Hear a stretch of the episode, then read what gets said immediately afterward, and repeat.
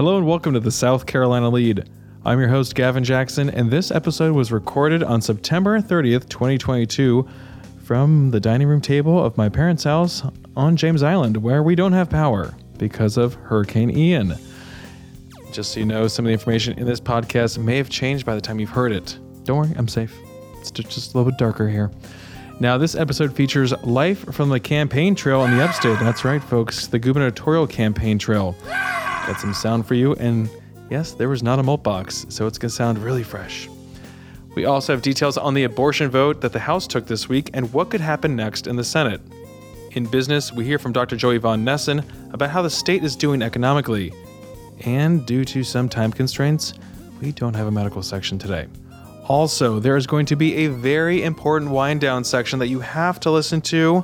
This is very important. I can't stress this enough, uh, but you have to listen to the whole pod first. You can't just skip to the end. No, it's not about me storm chasing. That is second to the news we are bringing you in the wind down. And speaking of the wind down, we need you to help it keep going by calling us 803 563 7169. We need inane, mundane, anything with ain in it to talk about in the wind down section. We'd love hearing from you guys. Leave us a voicemail at 803 563 7169. Stay tuned. Now for the latest in South Carolina. Currently, the spread of COVID 19 is low according to county level data from the Centers for Disease Control and Prevention. For the week ending September 24th, there were 4,516 cases of COVID 19 and 5 deaths confirmed by DHEC. On average, there were 322 South Carolinians hospitalized with COVID 19, 46 were in intensive care, and 19 were on ventilators. Currently, 53.1% of eligible South Carolinians are fully vaccinated.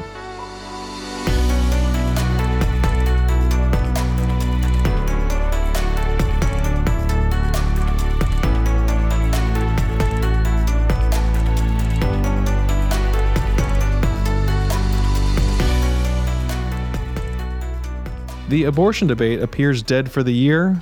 Maybe? Question mark. On Tuesday, the House voted 95 to 11 not to concur on the changes the Senate made to the House bill in early September. So, House Republicans essentially doubled down on their more restrictive bill despite multiple warnings from Senate Republicans that the six week abortion ban which also had a 12 week exception for rape and incest with local reporting and DNA preservation, as well as exceptions for the life and health of the mother and fatal fetal anomaly. That was what was passed by the Senate, and that was as good as it's going to get, according to what Senate Majority Leader Shane Massey said after it passed on September 8th. Take a listen. I don't know that um, that there's education in the second kick of the mule. Um, it, it's uh, it's pretty clear to me where the votes are, mm-hmm. and I don't want to try some futile effort if you don't have the votes to do it. I, I don't know. I mean, I haven't. Uh, well, I'll speak with with Representative Smith um, soon and see what they might be able to do. But my hope is they were paying attention and they saw where our vote count was. Hopefully, they will take this and consider it a win as well and send it on to the governor. Um, because if we could have done something more aggressive than this, we would have. Okay, now fast forward, and here's what Greenwood Republican Representative John McCravy said after the House voted not to concur with those changes on September 27th. Also, you'll hear a friend of the pod, Maayan Schechter. She's the state politics editor. She asks a question because she's so quick. Take a listen. Well, uh, I think we came back to do a job, to do something after the Dobbs case. Uh, we didn't come back to do the same thing we had already done. So uh, this bill we want to advance the cause of life and not just not just do what is already on the books. Senate Republican leaders have been kind of clear that there are not enough votes in the Senate to pass any kind of abortion bill earlier than six weeks. Is there any kind of compromise you think can be reached given that pretty definitive stance? Well, you know, the process is not over. And uh, we're going to wait to see what the Senate actually does, uh, how they handle this, uh, which way they want to go and we'll be relying on them to dictate that in the, in the coming days. Now, McCravy, along with Representatives Tommy Pope and Spencer Wetmore, were named as conferees to the conference committee, and they are set to hash out differences with three Senate conferees over the bill. Now, the Senate has not named those three yet. And it's also not clear what kind of compromise can be reached if the Senate doesn't have the votes for a more aggressive bill. New House Majority Leader Davey Hiott now that's Massey's counterpart in the House, told the media that there is a chance at a compromise, but again revealed no details. Well, we hope we, we hope that the Supreme Court rules in our favor and we don't have to take it up again in January. Our intent is to is to not take up abortion in January. That this is done. I mean, we put it in sine die so that we could deal with it, so that we wouldn't have to take it up in January. That's the whole intent of putting it in the sine die resolution was so that we could get it get it and take it up and be done with it before we came back in January. If we have to deal with it again in January, we will. I mean, we always have. I mean, I've been here 18 years, and I think I've dealt with 15 abortion bills. Mm-hmm. So it's not something we're not that we don't take up. It's not something new on our on our calendar from time to time. We, we deal with it all the time. After this gaggle, Senate President Thomas Alexander of Oconee issued a rare statement expressing his disappointment and said the House's actions put the bill at severe risk. He said, as House members know, non concurring makes passing any version of H 5399 almost impossible. The Senate's previous votes show that the House's version of the bill simply does not have enough support for passage. He continued saying, Unfortunately, the House's approach likely forecloses any chance to fix issues in our fetal heartbeat law raised by the South Carolina Supreme Court. I support a stronger pro life bill, but once we realized it was not possible to pass, our primary concern became to protect the most lives of the unborn possible by strengthening the fetal heartbeat law that is in current legal jeopardy. Quote. So we're still waiting to see when or if the Senate is going to assign conferees for this conference committee, and if it does, if anything will even come out of it. But we just heard as of this taping that the Senate will return on October 18th, so we'll see what they take up then.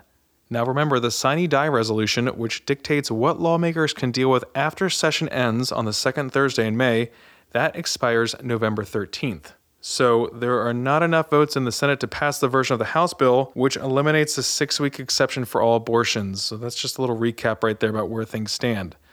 As for the Democrats' reaction, well, here's House Minority Leader Todd Rutherford and what he had to say about the vote and potentially taking up abortion again next year. So what we what we hope is that women of South Carolina see that the Democratic caucus is alive and kicking and making sure that the women of this state are protected at least from now. Uh, for the time being, at least women don't have to believe that they're going to end up on the bathroom floor with a coat hanger trying to perform abortion. And those that perform abortions don't believe that they're going to be put in jail anytime soon. That is what we hope to accomplish today and what I believe we did accomplish. I can't speak for the Senate, and I don't believe that anyone can. I know that a conference committee has been appointed. The conferees will meet, and we will see what they come up with. But for now, for the near future, the Democrats are going to try and make sure that women in the state are. Now, just the facts right now, so you know where things stand right now. For the time being, abortions remain legal in South Carolina up to 20 weeks. This is because of a temporary injunction by the state Supreme Court over the six week abortion ban law that is currently on the books.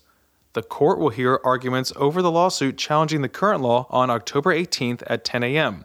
That will be streamed on scetv.org so you can watch along. And remember, that's the same day that the Senate comes back. Now we go from the State House to Summerton, South Carolina. Earlier in the week, Congressman Jim Clyburn was in Summerton at Scotts Branch High School along with Department of Interior Secretary Deb Haaland, to announce the addition of the school, along with Summerton High School, being added to the Brown versus Board of Education National Historical Park, which is located in Topeka, Kansas. The two South Carolina schools were part of the Briggs v. Elliott case involving desegregation, the first case and one of five that were combined into the landmark Brown versus Board of Education ruling by the U.S. Supreme Court in 1954. Congressman Clyburn said such state history needs to be taught and embraced. Those brave souls uh, that uh, decided to heed George Santayana's admonition that uh, the superintendent just mentioned. that we fail to learn the lessons of history, we're bound to repeat them. we're here today to make sure that those who come after us learn these lessons of history. And you don't learn them by hiding them away or pretending they don't exist.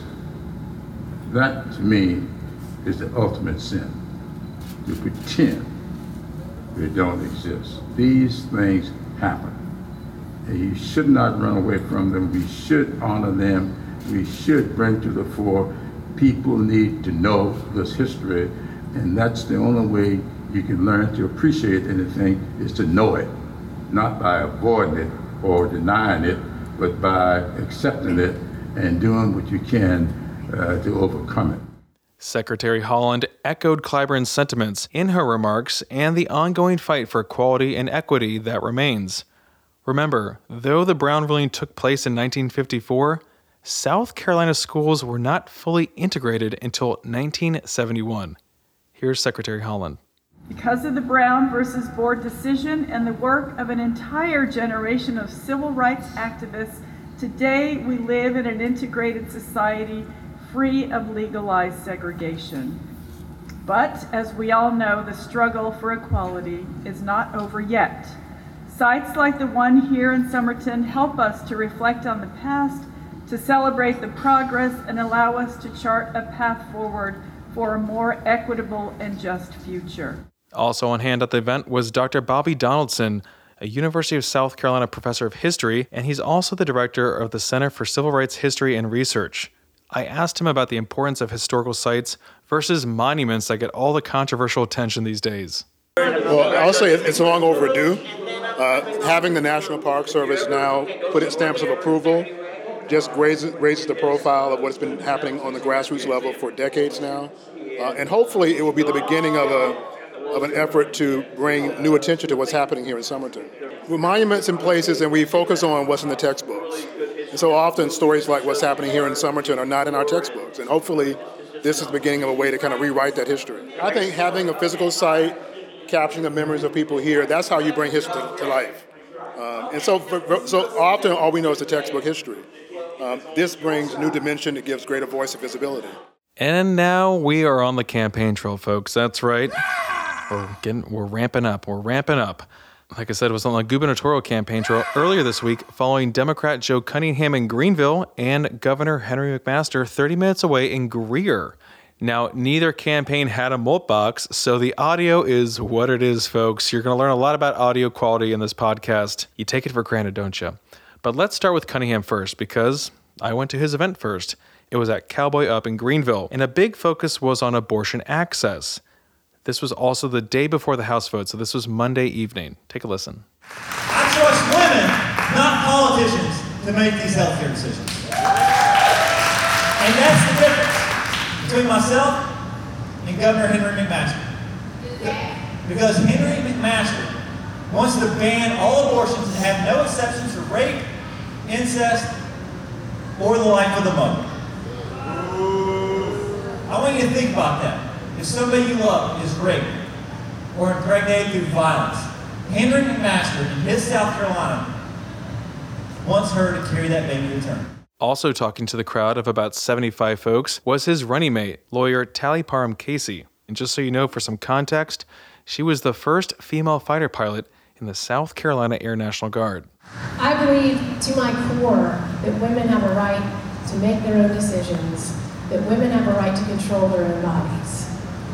I mean, if, if you will trust me to fly a 30 plus million dollar supersonic aircraft to drop bombs and take out surface air missiles, my goodness, can't you trust me to make decisions about my body? 15 miles away in Greer, McMaster didn't mention the contentious abortion issue when speaking to around 250 supporters, along with other Republicans, at the 4th District Republican Club's victory kickoff. He focused instead on economic development education, the environment, and his handling of the COVID 19 pandemic. If the Republican states, if the Republican governors, and there are 28 of us, if they had shut down like the other side did, just tight, they closed down manufacturing plants, Ford, Chevrolet, all of us. They closed down churches. They had people getting married at wedding ceremonies. Congregations were meeting out in the parking lot, but they weren't more than six feet apart, so they were getting arrested. Can you believe that? Well, that's what happens when you elect the wrong people and you have the wrong philosophy. But that's not what happened here. Crazy is not what happened here. His running mate, Lieutenant Governor Pamela Evette, got a standing ovation from some supporters when mentioning McMaster's letter, which blasted the Charleston County School District over an assignment to a class at Camp Road Middle School involving a Scholastic magazine article about a transgender teenager, which district staff later determined did not align with state and district policies.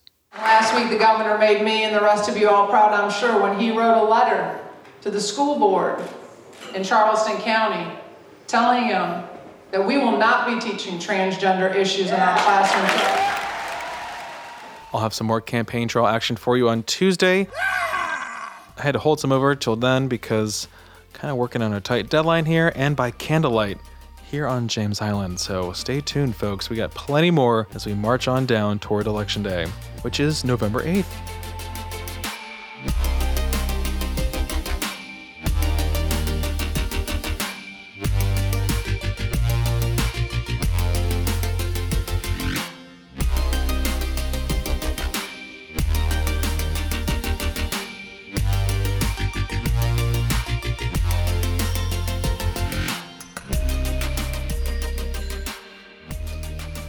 We've been talking a lot about inflation, unemployment rates, and the overall economy a lot lately, and interest rates too.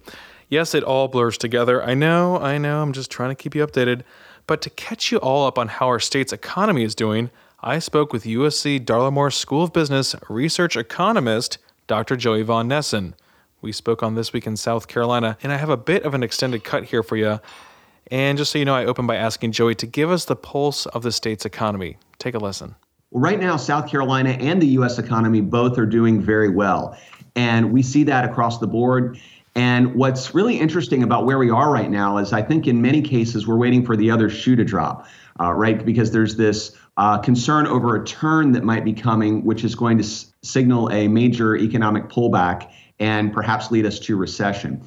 But one thing that is important, one important metric I think that we don't hear uh, referenced much is the fact that consumer, the American consumer checking account balances today are still significantly higher than they were back in 2019 by about 30% on average across all income levels.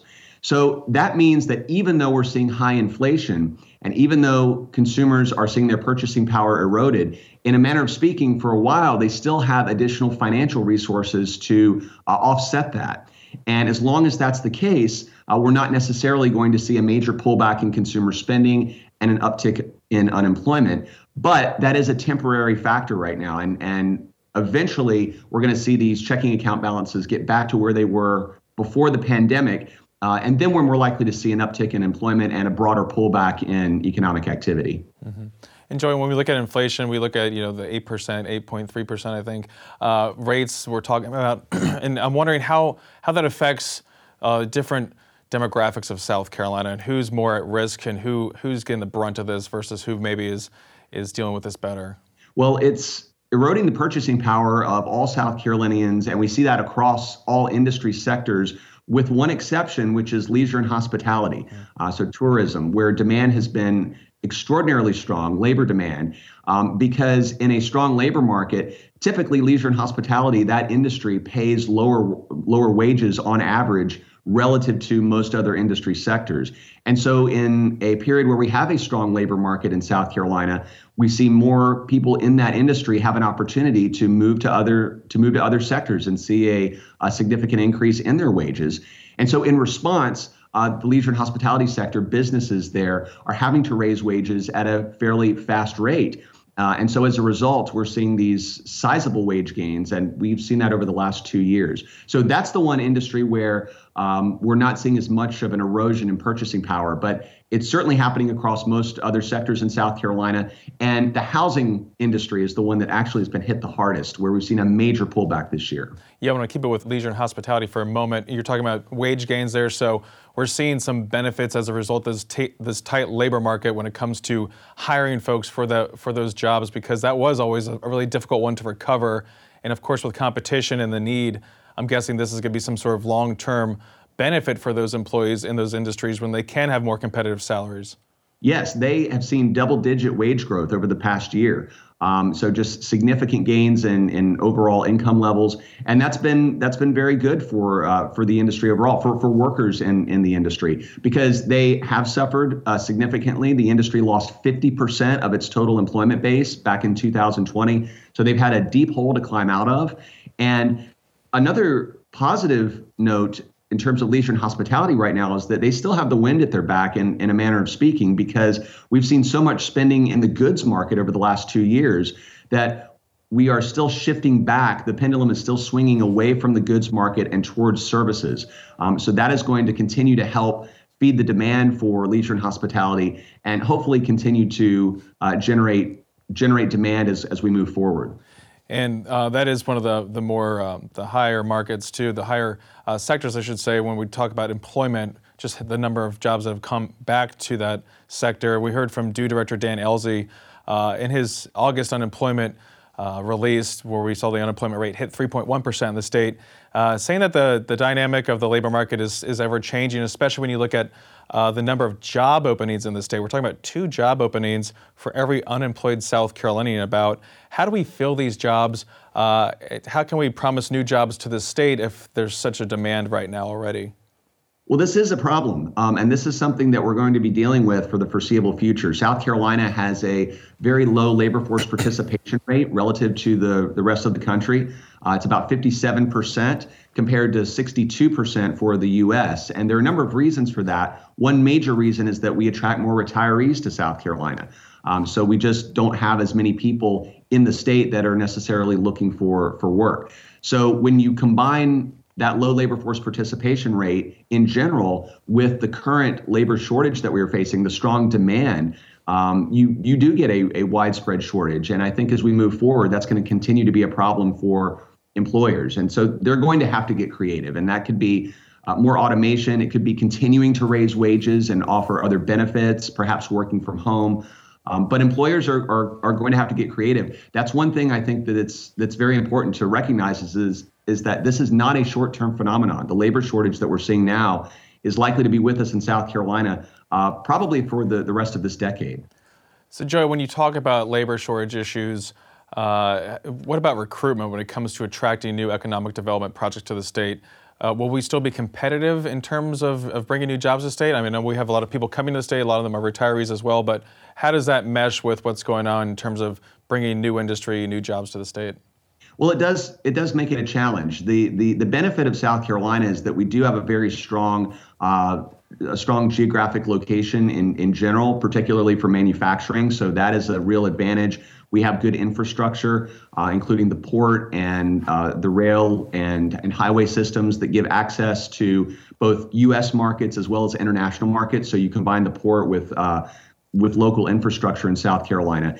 And we also are seeing strong technical college system that continues to do well. And I think another another element of this that we need to really focus on in South Carolina is to continue to build on the infrastructure and on the programs that we currently execute through the technical college system so well, meeting the employer demands to uh, the workers, the individuals that are in South Carolina. So it's it's not necessarily that we need to reinvent the wheel or, or, or invent new strategies, but we definitely need to scale up what we're doing already because it has worked very well. We just need more of it. Now, there is so much more to this interview, including how Joey thinks we'll be affected by a potential global recession, especially since the state has so much exposure to international markets through its trading partners. You can find that interview on youtube.com slash South Carolina ETV.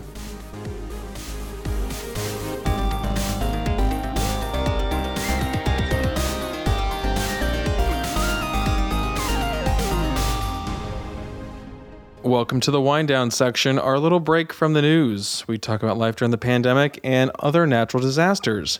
and we want to hear your stories as well. Tell us how you're handling things, what's going on in your world. If you were affected by Hurricane Ian, if you weren't, I feel like everyone was, at least got a breeze wherever you are in the state. Let us know. 803 563 7169. We want to believe you. Oh, we want to believe. That's big time, right? We're always. Yeah, we're a bunch of we're a bunch of molders here. Anyway, Gavin, we're you in the wind down. The wind I, I gave down. you a huge tease in the beginning, so we're in the wind down. I and it's it's rare that we tease the wind down. I would say the first time we've ever done it. And the big news is that this is kickball related news too. I'm gonna I'm Oh. gonna I'm gonna be upfront with everyone. This is kickball related news. Speak your truth. At our most recent kickball game, Wednesday, I was making a dynamite play. Definitely. I mean, Gavin, how great of a play was that? You're not making? even embellishing, and normally I would say, "Okay, T, calm down." No, this was a beautiful play.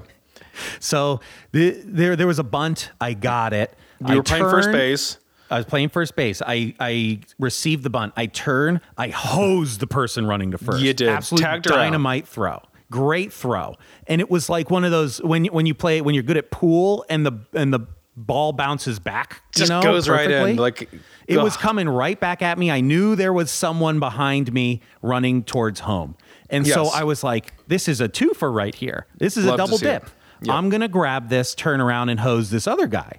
Mhm. And as I lunged for this, brace yourselves, folks. I ruptured my Achilles tendon.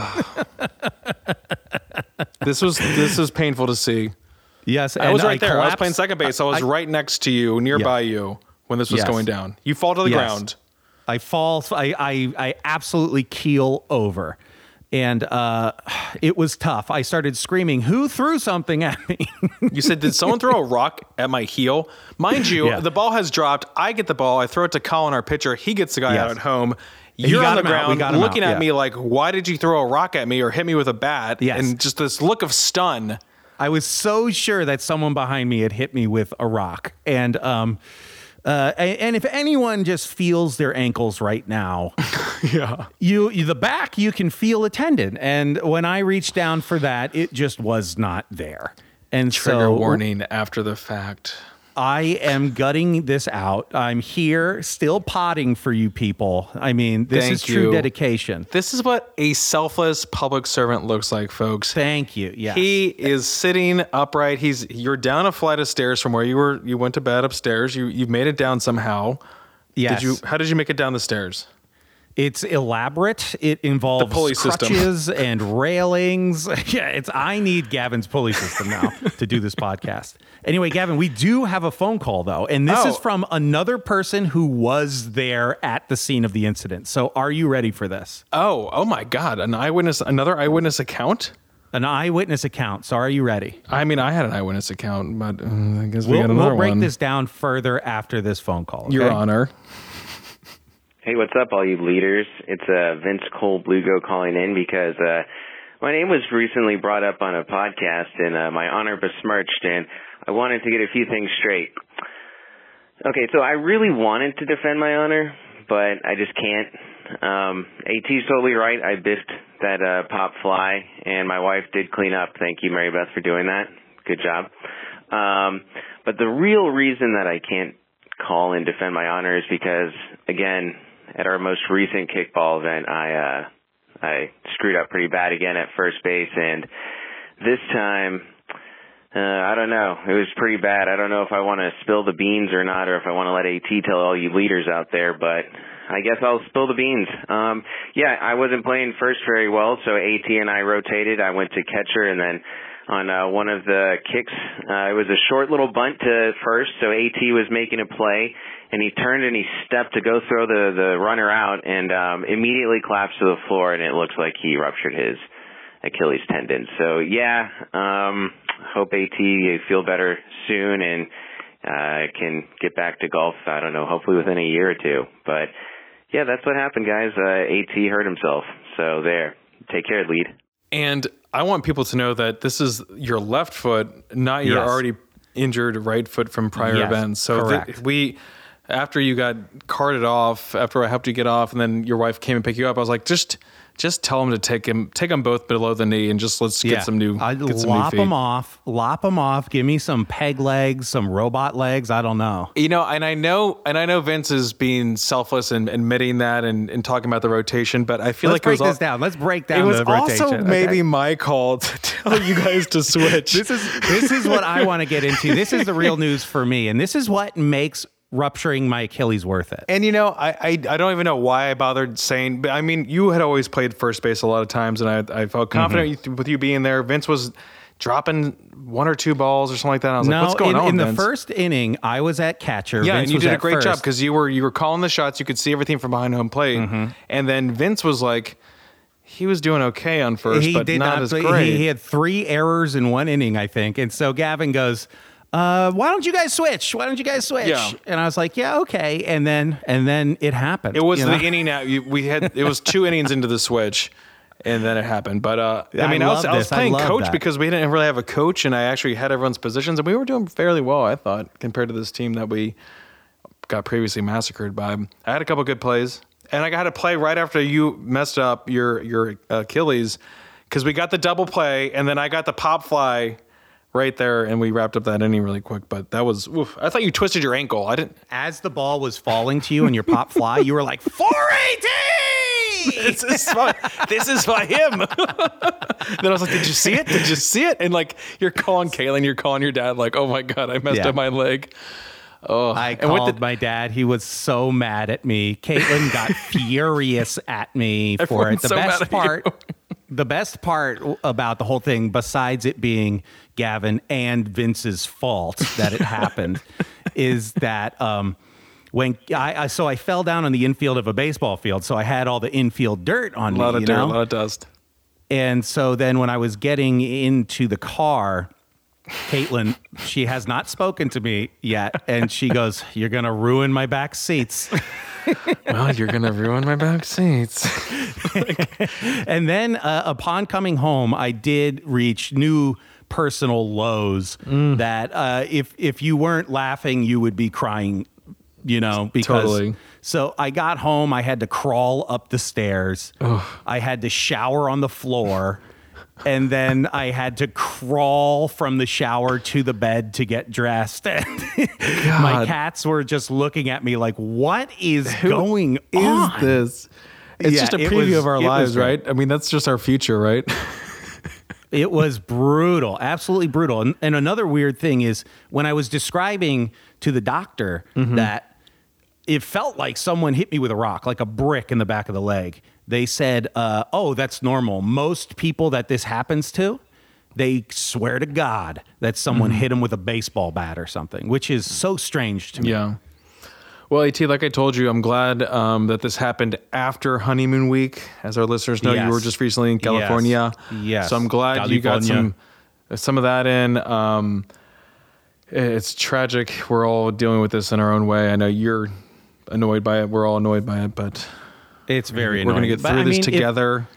If any leaders have any sort of suggestions, Yes. you've dealt with something like this, please call in. I am open to anything to make the pain stop because it Mhm. is nonstop. There is no relief, um, and uh, uh, I, I, and it was it has been nice the outpouring of people reaching out to me and and well wishing and stuff. Mhm. More people than I ever thought would even care that this happened to me. So um, I appreciate everyone that that's that said anything. yeah. Do we have any orthopedists that listen? Please call. Please, yes. get- let's Please, get an appointment advanced here. 803-563-7169. Please, I need this. We have state health really insurance, so you know we're good for it. Okay.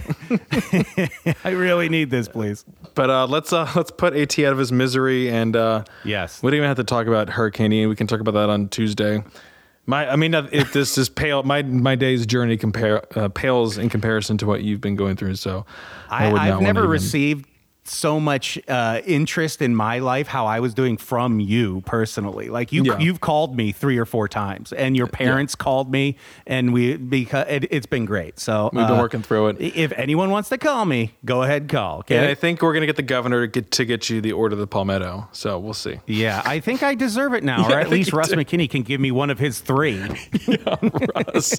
well, we're we're all thinking of you, At, and uh, thank you, thank you. we're just gonna get through this together. Not a missed pod on uh, on this. no, not on podcast, this watch because you know what? Your ears still work, your hands still work, your your mind still works, and we're gonna keep you going as long Thank as you. we can. Thank you. Say So, goodbye. Have a good show, weekend, everyone. Show us Survive your appreciation, folks. So yeah, hopefully you're all safe. Hopefully you haven't had any injuries either. But if you have, let us know. We would love to hear from you. 803-563-7169. Give AT some love. We would love to hear from you guys. You can also show us your appreciation by leaving us a review on iTunes. And you can stay up to date with the latest news on scetv.org and southcarolinapublicradio.org. And don't forget to support your local newspapers. For the South Carolina lead, I'm Gavin Jackson. Be well, South Carolina.